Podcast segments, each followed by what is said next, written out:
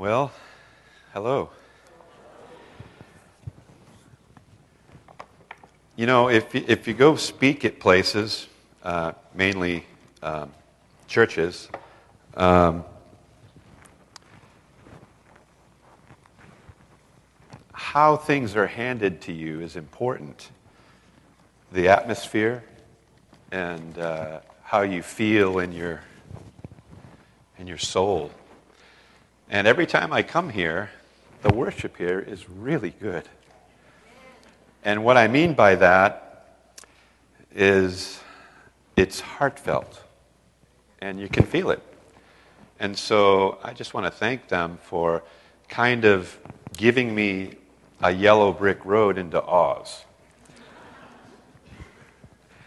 Um, I have a couple books. I want to get this out of the way. These are new. Um, the first one is gymnazo, which is a very strange word, but in the New Testament, when Paul's writing to Timothy and he says, But rather train yourself to be godly, the word train is the Greek word gymnazo. And uh, it actually comes from the old Greek games when they used to actually do the games in the nude. And so I entitled the book Gymnazo Lessons in Fighting Naked. Um, a guidebook on Christian living for the young and determined. So, this is really about how to stop being a slave to your own problems and um, do something for God that's brilliant and fun. Uh, so, that's out there. Um, the books are $10 each and two for 15 This is the sweet spot why finding your niche changes everything.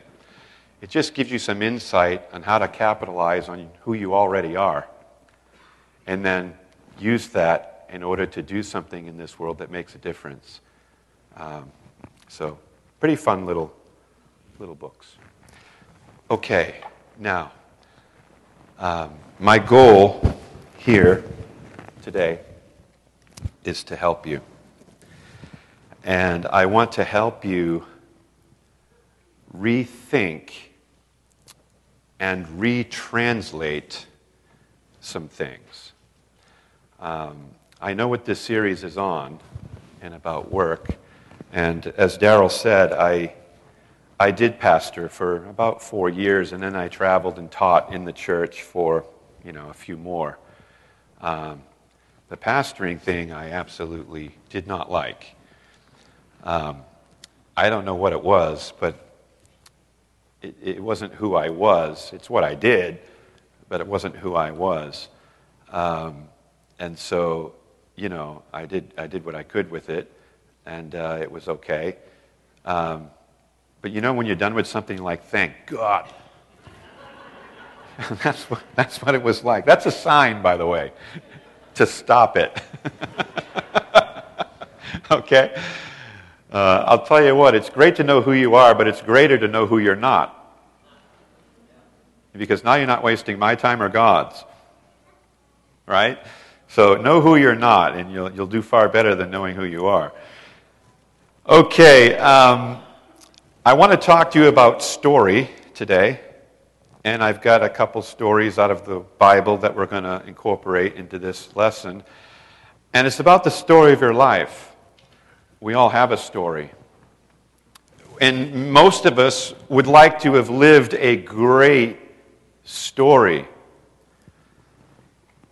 But few people like the work that it takes to have a great story. Work. It takes work to have a great story. There's a man who does a seminar twice a year, once in LA and another time in New York. His name's Robert McKee. And he does this story seminar. He's been doing it for over 25 years. He's had 50,000 people attend. And it's a 36 hour course on story with a lunch break. So 12 hours a day for three days with lunch for $850. And it's sold out every, every time.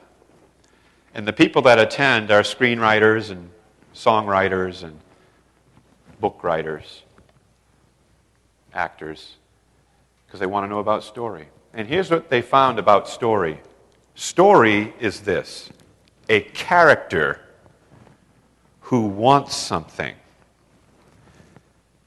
and has to overcome conflict in order to get it.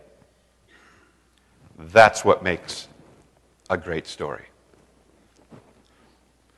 A character who wants something and has to overcome conflict in order to get it.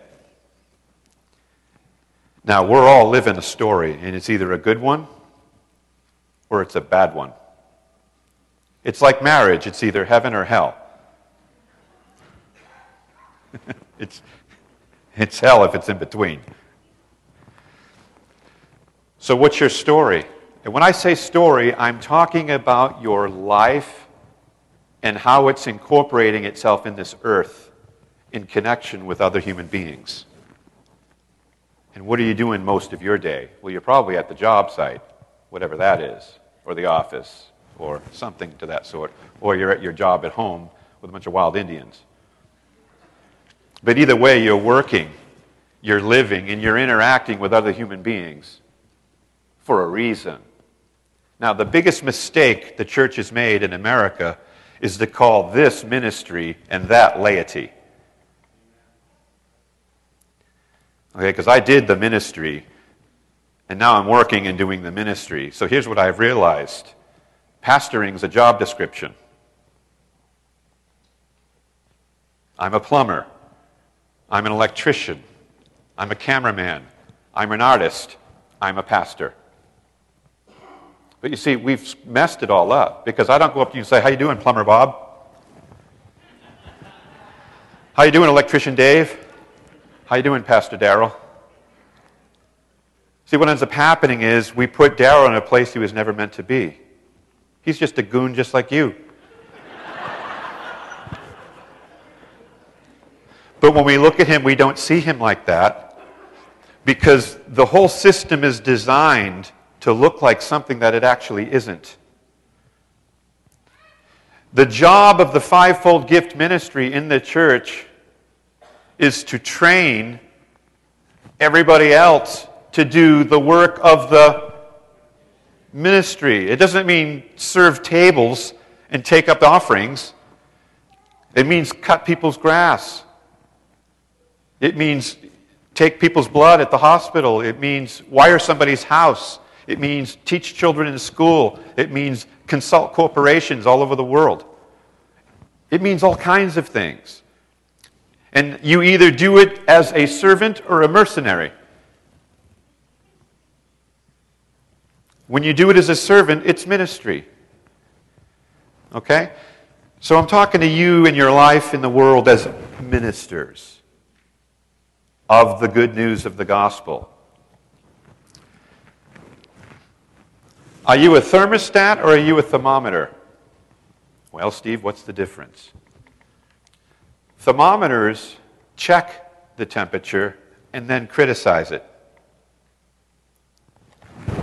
Man, is it cold in here? But a thermostat measures the temperature and then changes it. You see, when you're at work, you're either criticizing it you're criticizing your work or you're creating something new in your work. You measure that temperature like a thermometer, but because you're a thermostat, you begin to regulate it. So when somebody comes to you and says, Boy, is that boss a jerk or what? You're like, I know what you mean. Or are you trying to change that kind of an attitude in the place that you're working? Because how you do anything affects your story. Now, I'm going to be a little blunt. It's hard for me, but that's what we're going to do. If your life stinks, is boring, and predictable, and it makes you tired, you're not living a good story. You know, they found out that kids that run away from home and couples that divorce, it's because somebody wants a new story. They don't like the story they're living. They want another one because it's boring, it's predictable, it's awful in some way. You see, the problem is, in order to have a good story, you have to have a good crisis. And you have to overcome it and win. The greatest story ever told is about a character named Jesus who wanted the world and had to die to get it. That's the greatest story ever told. A character who wants something and overcomes conflict in order to get it. Luke Skywalker, a character who's living a very boring story, wearing a dirty karate suit on a desert planet, working for his maniac uncle who doesn't even like him, drinking blue milk. And what happens? There's a crisis, and his whole family is killed. And he looks at Obi Wan Kenobi and he says, I want to go with you to Alderaan. And now he's in a story. Now he's in a story. And as you watch that series, the story unfolds. Many of us watch life, but we don't play life. We stay out of the story. And God wants you right smack dab in the middle of the story. Here's an interesting thing about the word crisis. In Hebrew, mashber.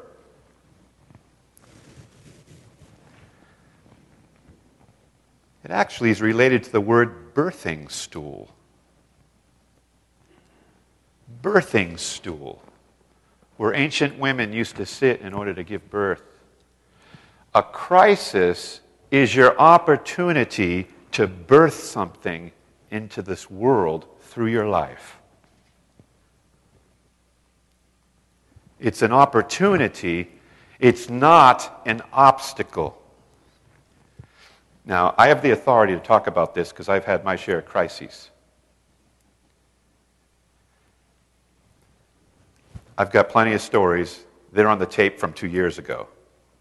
So you can pull that up and listen to it from here. Isaiah 26, 18.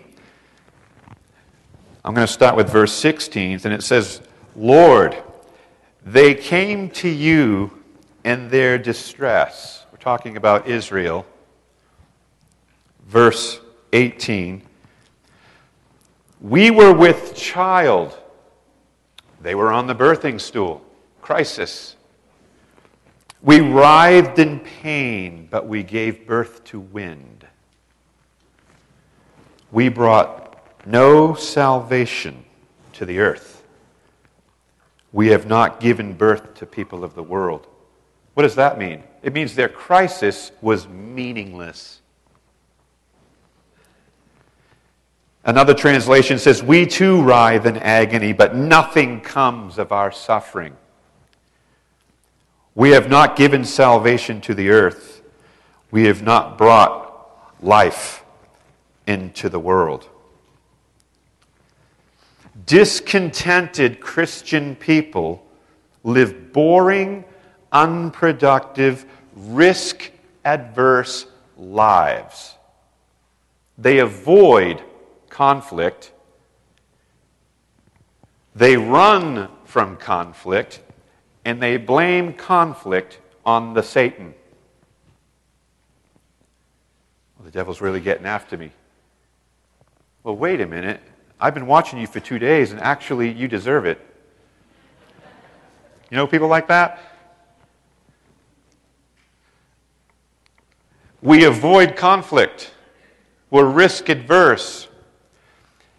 When we're at work, we don't capitalize on opportunity we shy away from it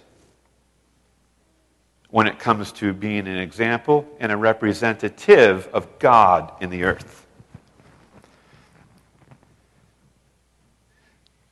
We look for purpose here in church. We come here for purpose and direction. We look for purpose within our faith circles and our home groups and places like that, rather than attending a building with people of like precious faith where God sets an individual in there to help us unfold commands for war in the earth and then go out and enact it where we live every day, all the time. So that's what has to change.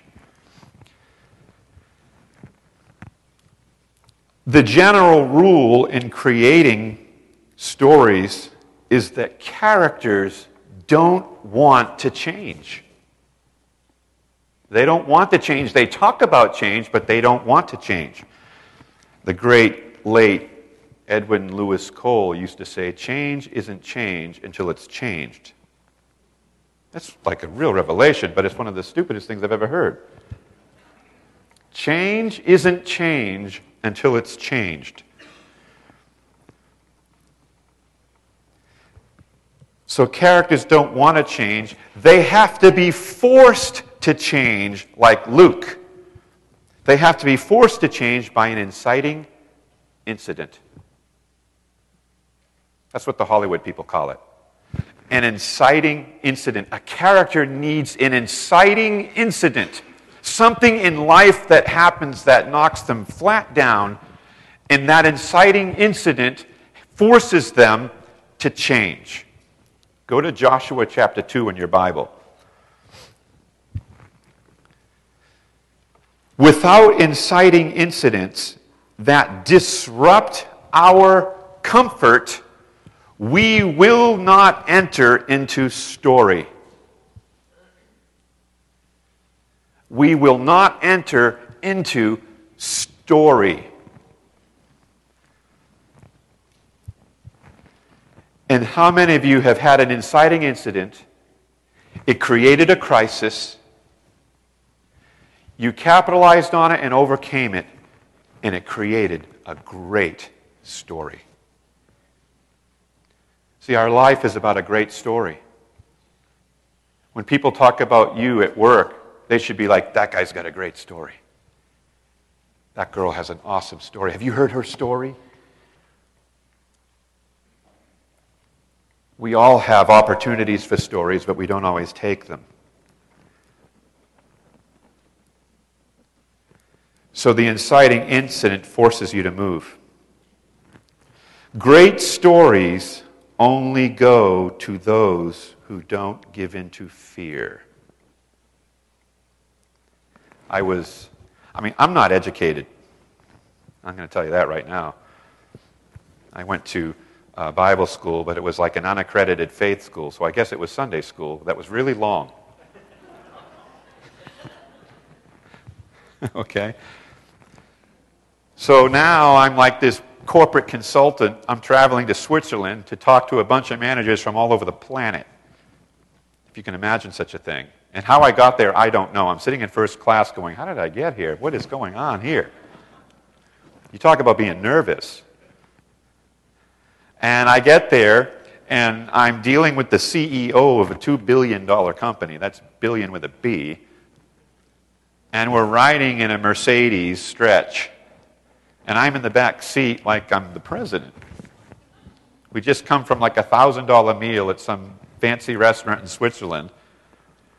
And I'm going to be speaking in the morning to all his leaders at this corporate event at their headquarters in Switzerland. And he, for some reason, I mean, this guy was creepy. I mean, the way he looked at you, he, all he needed was the SS uniform. Okay? This German Swiss guy that's just ruthless because you don't run a $2 billion organization without being kind of a jerk. Okay? And he turns around in his seat and he looks at me and he goes, So, what's your education?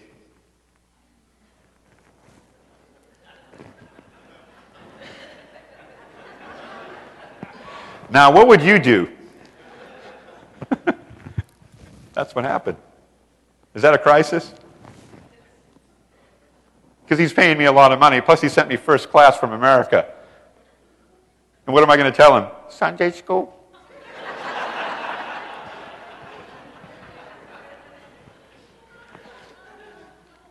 so, this was a real opportunity to capitalize on a crisis. by being honest. And I just looked at him without missing a beat and I said, Oh, I don't have one. And he went, That's what I like, a self made man.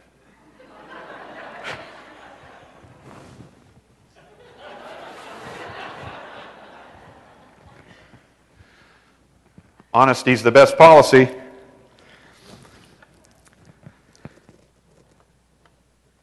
The most important decisions we will ever make require risk, high visibility, vulnerability, and ruthless trust. Joshua chapter 2, verse 1. Then Joshua, son of Nun, secretly sent two spies from Shittim. Go look over the land, he said, especially Jericho.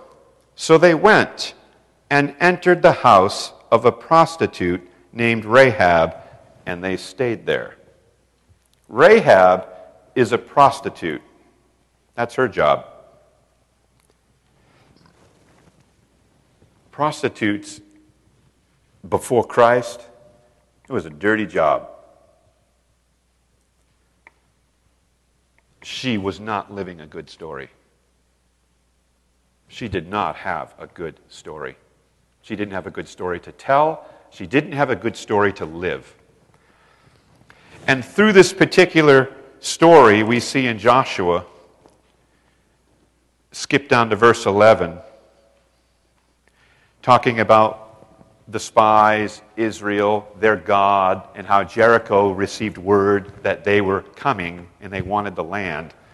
And in verse 11, she says, When we heard of it, our hearts melted and everyone's courage failed because of you. For the Lord your God is God in heaven above and on the earth below.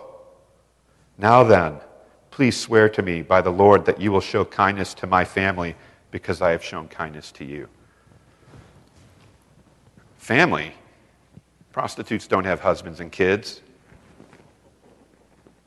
But as we read later on, we find out it was her parents and her brothers and her sisters. Now, my question is where were they when she's prostituting herself out in the gutter? Well, they're not around. But yet, she is thinking of their future. She doesn't have a future, she doesn't have a present. And she's thinking of them. And so, as the story unfolds, they end up coming back and they spare her because she saves the spies, she hides the spies. She thwarts the enemy so they don't know where they are, and then gives them instructions on how to get out of Jericho safely and get back home before they come and invade the country. The prostitute did all this. And so when they come, her family is saved. So now she risks everything. She's thrown into this story through an inciting incident of the very people the king of Jericho is after is in her living room. That's an inciting incident. Because if she gets found out, guess what? She's finished. They come to her house. We know they're in here. We saw them go in. And she hides them and acts stupid. Oh, they went that way risking everything. But you see, because of this crisis, because of this inciting incident, she enters a story, and now everything changes. She wasn't saving her future, she was creating it. She marries a man named Salmon. who gives birth to a child named Boaz, who marries Ruth the Moabitess, and they have a son named Obed, who gets married and has a son named Jesse, who has a son named David. And if you keep going, a son comes named Joseph who marries a little girl named Mary. Rahab's one decision changed the world. She was living a bad story, capitalized on an inciting incident at work, and changed the earth. You see, she didn't look at them and go, I don't want to get involved in this stuff. She got involved, it created a story, and it changed the world. We have to get involved, folks. We can't sit on the sidelines and watch other people's stories and come here and sit in a pew and like, oh, praise the Lord for your story. We got to have our own story that's fascinating and fun and adventurous. Living with God's supposed to be an adventure. Being a Christian is supposed to be awesome. It's supposed to be cool. You're supposed to be the underdog in the story. That's the way it's supposed to be. But because of the culture we're in and the way the world is working right now, it's caused us to not want to take the opportunities up. I got an email once not too long ago, actually, from this lady, right before I moved to Dallas. And she said, she sent me this email and said, Do you have any scriptures I could give to my dad? He's in the hospital in a coma. So I, I read the email and I'm like, Yeah, I get some verses for that. You can say in the hospital room with your family, whoever's there. And I'm starting to type out, you know, some references of verses that have to do with maybe tragedy or something like that. And the Holy Spirit just, you know how He interrupts you when you're trying to do email? And He's like, why don't you just go there? And I'm kidding you. I'm, I mean, I'm not kidding you. My first thought was, too much traffic. I'm thinking of driving into Boston. And it's like, I don't want to drive into Boston. And what, they can't pray? Huh? And I'm going through all this, like trying not to get into the incident. Okay? That's not a big crisis, all right? But it's a, it's a tiny, tiny traffic crisis. And I'm still trying to avoid it. Because I don't want crisis. I don't want to connect, I want to communicate. Connecting takes too much energy, mental energy. But you know, when the Holy Spirit speaks, people listen. So that's what I did. And I typed back, I'm coming in. No way. Are you kidding me? I'm coming in. I work for me. I can leave. I'll come in. So I did. I drove in. I get there, and he's in the bed, tubes, pale, I thought, looked dead. He looked dead to me. He's in his 70s, alcoholic his whole life. Not the best relationship in the world with him and his daughter who, who emailed me. And they're in there, kind of five people maybe gathered on a bed. There's a little Bible open on one of those metal trays. They didn't know where to look. And I looked down, and his foot's hanging out from underneath the sheet, and it was like white, like E.T. in that movie when he was all white and gross looking not something you want to touch. I thought of touching it, then denied it. I didn't want to blame Satan because I don't like white feet. But I'm sitting there, standing there, and I said, Well, let's pray. And we, we all held hands, and I said, Father, just send your Holy Spirit right now. And then the guy sits up.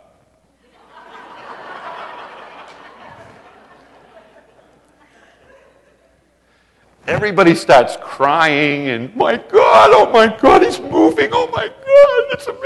Oh. And I'm, you know, I'm like, what? And I'm looking at him and, you know, he's, uh, he's still like closed, his, eyes are closed. So I'm like, oh, he's still comatose, but he's, he's trying to get up. It looks like it's crazy. So I finished praying and he kind of calmed back down and he was kind of jerking a little bit and moving. Now, it doesn't take rocket science to figure out something's going on here. So I was there maybe 40 minutes and I had to get back to work and I left. The next morning, his fever breaks, which is why they put him in a coma because his fever was so high they thought it was going to boil his brains. And um, they couldn't get it down. And uh, he gets up the next morning, he's like, breaks fever and starts getting well. He, they bring him out of the coma, he's eating, and then he goes home. He was like at death's threshold, and now he goes home. And his daughter, the one that emailed me originally, she tells him the story. And he gives his life to Jesus. Now, I could have sent an email and put a couple chick lit verses in there and didn't get involved. Or I could create a great story. Stories are created. And they're created because you do something that you don't want to do, usually. But you do it anyway. And it creates a great story. David, in the Bible, had a destiny, but it wasn't handed to him. He had to seize it, just like you. And he did. And in 1 Samuel 16, we see David in Bethlehem tending his father's sheep. You know, that was David's job. He was a shepherd, he did that for work. And he was faithful in Bethlehem. David's life unfolds through a series of amazing events and places, which are really symbolic of our own lives because the whole Old Testament is a symbol. Although it was natural occurrences in the life of God's covenant people, Israel, it is an example for the people in the New Testament because Paul says it was an example for us.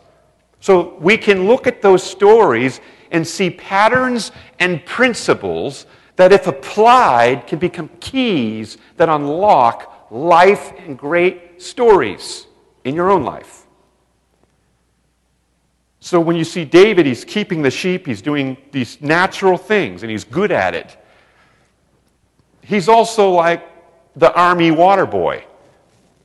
So he goes up to the front lines and brings some cheese and stuff, you know, for the people fighting the Philistines. And he gets up there, if you want to look at it in 1 Samuel 16, he gets up to uh, 17, actually. He gets up there.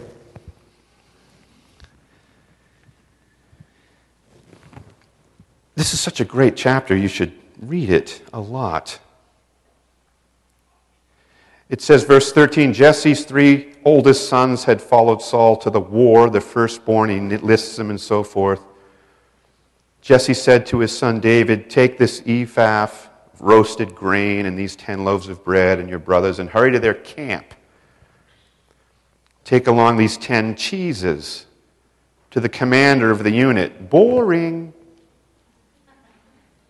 David's got a boring story.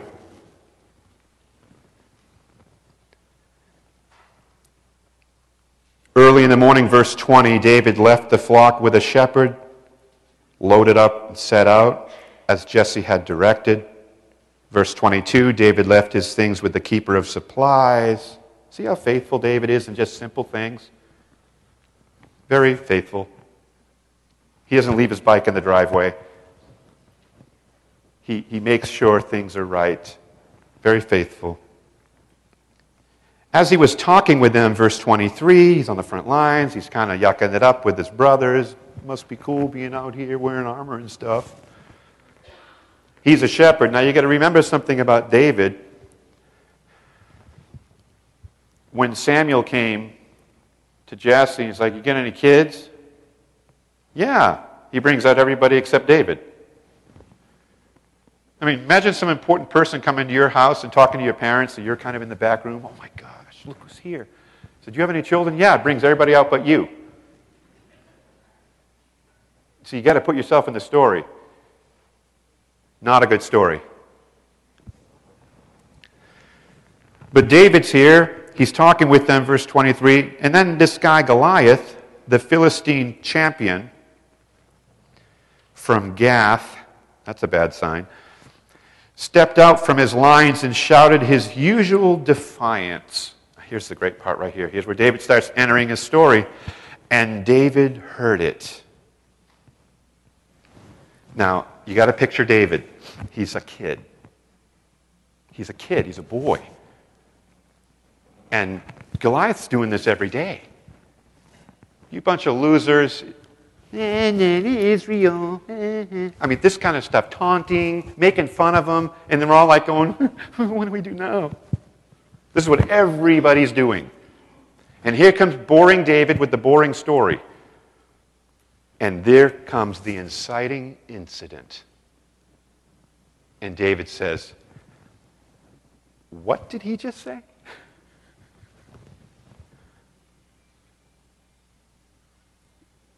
He didn't say what I think he said, did he? And you, can, you got to get in the story, update it. You're thinking, what are you going to do about it, Burger King boy? And David kills him. The inciting incident sets David into motion, into a story that takes him from Bethlehem to Adullam to Hebron to Zion, the city of David. His destiny begins with an insurmountable task, and he throws off his coat and goes, What did you call me? I may be little, but my God, to him, you're just a booger. That's how David thought. So in Bethlehem, he's faithful with all these natural, simple things, minding his business, doing what he's told, and an exciting incident takes place, and then David risks it all. He throws everything on the table and says, Nobody talks to my God like that. And he takes off his head.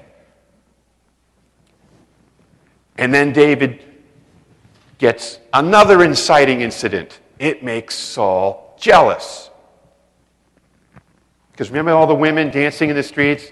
Saul's killed his thousands, but David's killed his tens of thousands. Okay, that's not a good song if you're the king. Is David killing tens of thousands on purpose? No, David just doesn't turn down crisis. Because he knows who's on his side.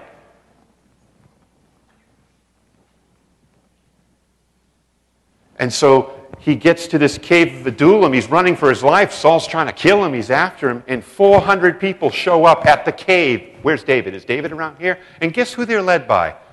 Dear old dad and the brothers that didn't think he was worth bringing out into the family room when, Saul, when uh, Samuel showed up. That's who shows up at the cave. Will you be our captain? Please? Why? Because David's in a great story, and their story isn't that great. And they want a story like his. They want to, they're going to ride on his story. So, what does David do? Believe it or not, this is an inciting incident because he has to put down his pride and all the feelings of rejection that he had and say, Yeah, I'll take care of you. I'll help you. Not, you joking after what you did? You see, he's up for it again. And nobody out of those 400 people are committed to his welfare. Just like Jesus. They follow Jesus for the food and they follow him for the protection. Initially, after Adullam's cave, he ends up in Hebron, which is like the highest place in a chain of mountains in the Jerusalem area. It's like 3,000 feet up. And it's like rocky. It's a hard place to get to, but it represents a place of covenant. It represents a place of relationship. Abraham, Isaac, and Jacob are buried there. And he goes there, and all of a sudden, people start being added to David at this point in his life. People that are going to do something for him because he's done something for others. This is the place of Hebron. It's the highest place you can ever be. It's the place of covenant and relationship. And what happens is the mighty men, thousands and thousands of people are flocking to David to want to fight with and for him. They risk their lives, create their own inciting incidents in order just to get him water from the gate of Bethlehem, which is what the mighty men did. They broke through the enemy, lines and scooped a scoop of water and ran back to David and said, Here you go. What the heck's wrong with you guys? You're all bloody. Where have you been? Oh, we just fought through the, the lines, got you some water from the gate of Bethlehem because 20 minutes ago you said, oh, I wish I had a drink of water from the gate of Bethlehem. That's the kind of people that are surrounding David now. Why? You can't get to Hebron unless you go to Adullam first. How many of you are in your job and you're like, I hate this job, I'm going to get to another job, but you don't serve or do anything in that job, and you think you're going to get to the Hebron job? What do you want, crack? Uh uh-uh. uh You have to embrace where you are now. Did you know 85% of the people working are waiting for their dream job in America? And I keep wondering, what do you think it's going to like pull in your driveway? You know, they don't move from where they are basically, the number one reason why people don't move out of a job they don't like is security. Security. Their faith is in the job they hate. That's where they're putting all their effort, energy, and faith, and time and ambition into something they don't even like. So you can imagine how limited that ambition is. How limited that, that is how they're so not even close to their full potential. But yet they stay there in mediocrity, not liking it. Now, I can talk about this because anytime I was ever in a job and I got to a place I didn't like, I quit, whether I had one or not. I just was up for crisis. And God always stepped in now, I wasn't being stupid. I would pray. I would talk to God. I would tell Him. I would hash this stuff out. And when I entered the consulting world, I left the painting world. I was a house painter. Imagine me telling that to the guy in the Mercedes. I painted a deck. But I did. But while I was painting decks, over a period of 20 years, I put 14,000 14, hours into reading my Bible. So I was doing something. And I was able to capitalize on the patterns and the principles that I've learned through God's Word in the corporate world. It's something I already had. School schmool. I've been to school. I've been reading the best book in the world for 20 years. It's got to matter for something, right? Like the time I told the president of a corporation because he wanted to throw his sister out of the organization. I said, putting somebody else's candle out is never going to light yours. Anyone, excuse me? I said, putting out somebody else's candle is not going to light yours. He looks over at the vice president and he goes, Well, what do I do? He says to me. I'm like, I thought this consulting thing was going to be like hard. what do I do? Stop it. Want me to get my nine year old? He'll tell you that. What? I said, because if you don't, you're going to have more trouble on your hands than you care to deal with because your sister carries, it's a little knife, but it goes deep because I knew her profile. Well, they didn't listen. And a year later, they call me up, almost in tears. She's suing the company. Help us. Ah, you were right. Ever since that day, now eight years running, they call me when they're in crisis. The guy that painted Dax. Because I tell them the truth. They had an employee that was losing his home, and they thought he was suicidal. They called me up, said, Come in here and talk to this kid. I don't know what it is about you, but I know you'll know what to do. Just bill us. I don't care what it is. Help this guy, please. It's like being paid to do home group under the guise of corporate consulting. But you see, you have to take advantage of these inciting incidents. You have to step in and know that we've got something. We can contribute. You know what the word contribute comes from? It comes from the word tributary. A tributary. Okay, what is a tributary? Well, for those of you that have been to high school, you probably learned about tributaries in the most boring class in the world. A tributary is when water or rivers flow into others or another body of water. Well, that's interesting. Jesus was like a tributary expert. Remember John chapter 7, verses 37 and 38? On that day, the great day of the feast, Jesus stood and cried with a loud voice, saying, He that come unto me, da da da da. Remember that? Out of his belly shall flow or he that believeth me, out of his belly shall flow rivers of living water, tributaries, contributary, contribute. The Holy Spirit is on you so you can contribute, not so you can go, oh my God, it's awesome.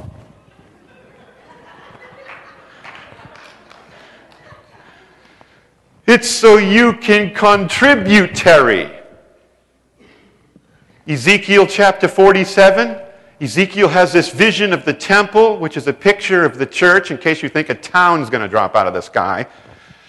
And he says, There came a river out of the temple, and it flowed down to the valley, which was towards the sea, which, if you look at that more closely, it's the Dead Sea. The river comes out of the temple and flows to the Dead Sea. This is not a dead sea. You don't flow in this direction, you flow in that direction. The living water is supposed to be going to the dead water. And when it gets to the Dead Sea, it says everything in that sea became alive. Now, the Dead Sea is salty. It's so salty, you can't drown in it. Matter of fact, you may be able to walk on it. It's, it creates such a buoyancy because of the salt content. And if you took a big gulp of that, it puts you in the hospital. It's disgusting, like where you work. Some of you. And so says everything the water touches comes to life. That's what this whole thing was about. And in the first century, the dam broke on the day of Pentecost. The dam broke and the waters rushed throughout all the cities of Jerusalem in the roundabout area.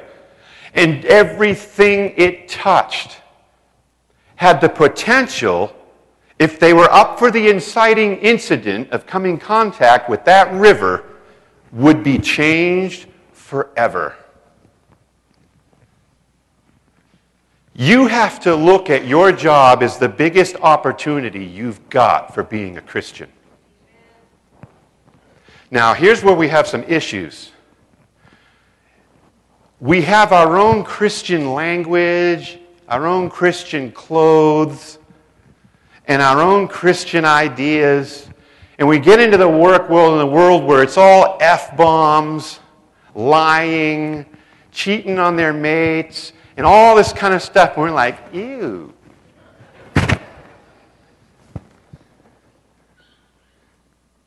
They're doing what most of us only think about.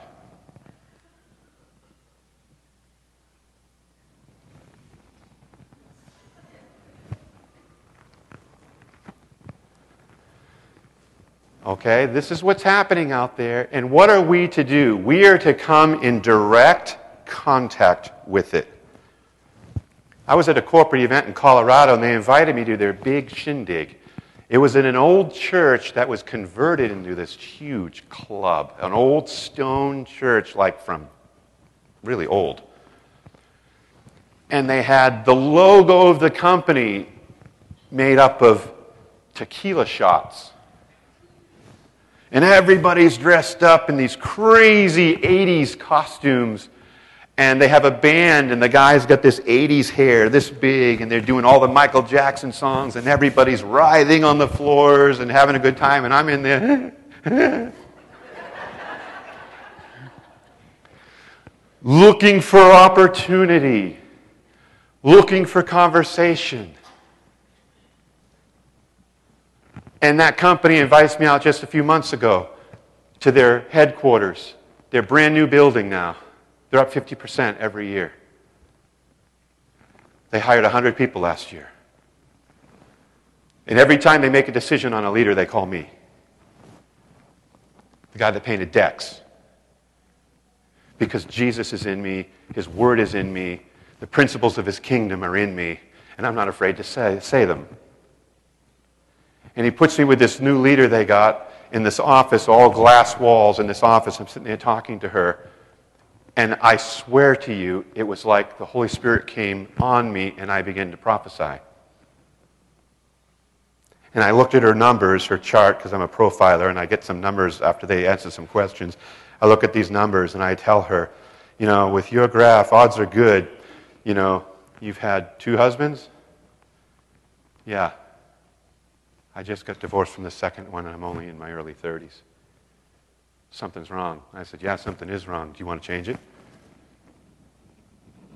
This is me in the corporate company with one of their new leaders. And I'm talking about her marriage and her dysfunctional life and how she has problems with men.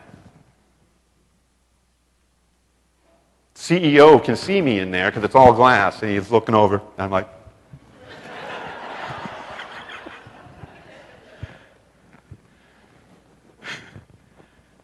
and her eyes start flooding up, and she starts going like this. And she stands up and walks over to the window. She goes, This is kind of scary.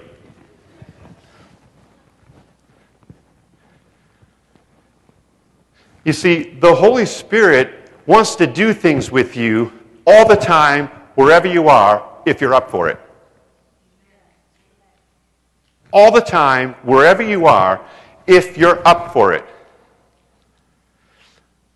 I had this lady one time I had to work with mean, mean, mean, scary mean. And I looked at her, and I don't know what happened, but I just said it. I said, You're an alligator with a heart of flesh. And she went, What? And I think, I'm thinking, What? I said, You have a tough exterior, but there's something down in there that's soft and pliable that God wants to do something with. And she immediately breaks down, bawling like a baby. And I was able to pray for her. And then she's like, I need to go to church. I used to go. I don't know why. It's all coming out because the Holy Spirit's doing the bubble bath. I mean, God's doing something. But it was an inciting incident that got capitalized on. You have to capitalize on these inciting incidents, or you're going to live a boring story. Let's finish this.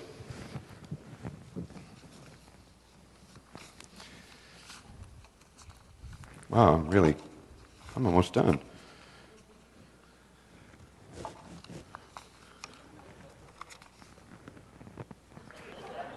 Last page.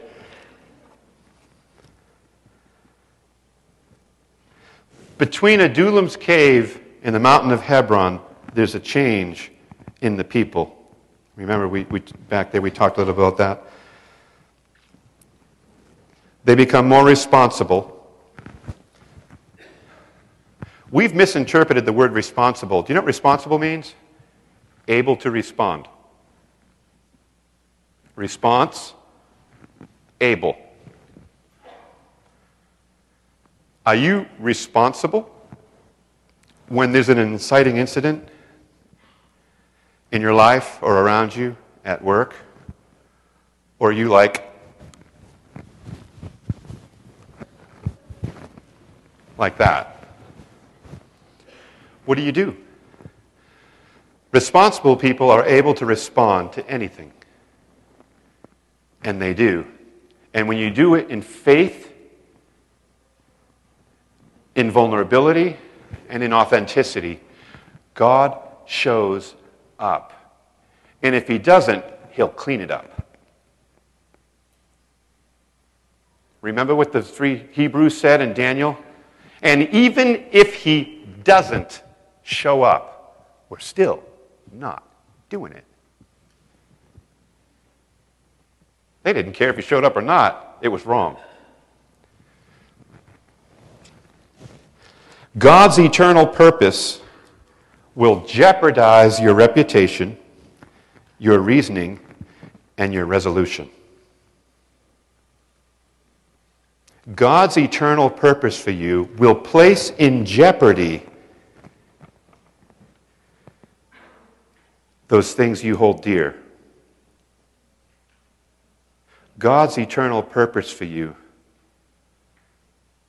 can be the hinging point through an inciting incident of a good story and a bad one.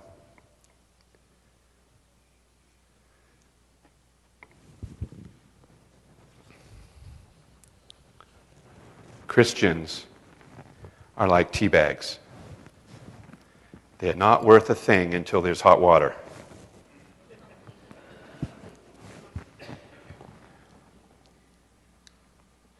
I had a job years ago that, I mean, I liked it because I was good at it, but I didn't like it because I knew it wasn't everything I was meant to do. You ever been there? You just know that this ain't it. It's good, it's helping, it's not it. And if you're not careful, you won't like it. And if you're even more uncareful, you'll start criticizing it. You'll start wishing you had something different, wishing you were somewhere else, that kind of a thing. And you start basically saying, God, I don't like how you're taking care of me right now. That's what it turns into. Or, how come I can't be like Pastor Daryl? Well, if I'm not mistaken, when I read the Bible, especially in the Corinthian letters, it says, God has placed each member in the body as it has pleased him. You see, you got to be pleased with what he's pleased with, or this ain't going to work. So, you know what I did? I created my own inciting incident. I spoke to the pastor before church and said, Can I say something today? He's like, Sure. So, like, I don't know when it was in this service. He let me. And I went up on the stage in front of the whole church and I put my arms out like this and I said, I'm making a confession. I love my job. I thank God for my job. And I want to be a painter because it's what God's given me. And everybody clapped. You know what happened? I changed the name of the company after that. I came up with a concept called Dreamcoat. I changed the name to Dreamcoat Corporation. I incorporated it. I tripled my income nearly. And then God moved me into the consulting business, and I took a very functional household name business in the entire South Shore of Massachusetts and gave it to somebody who was a painter but was trying to start out. And just gave him the whole business and went into consulting. As soon as I embraced it, as soon as I thanked God for it, and as soon as I started loving where I was instead of criticizing where I was, as soon as I embraced it with everything I had because it's what God was doing and I had to wake up to the fact that He's a little bit smarter than I am, as soon as I did that, it went nuts. And then He said, Give it away. Remember Moses? I kind of like looking at the backside of a sheep. After all, it's been 40 years. I'm kind of getting used to this. Thank you, Lord. And then what happens? Uh, Moses? Yeah? I know you like it now, but unfortunately, that's going to qualify you for an inciting incident. It will? Yeah, it's called like kind of helping six million people out of the desert. It is? Yeah. I can't talk. I know. That's why I'm sending Aaron.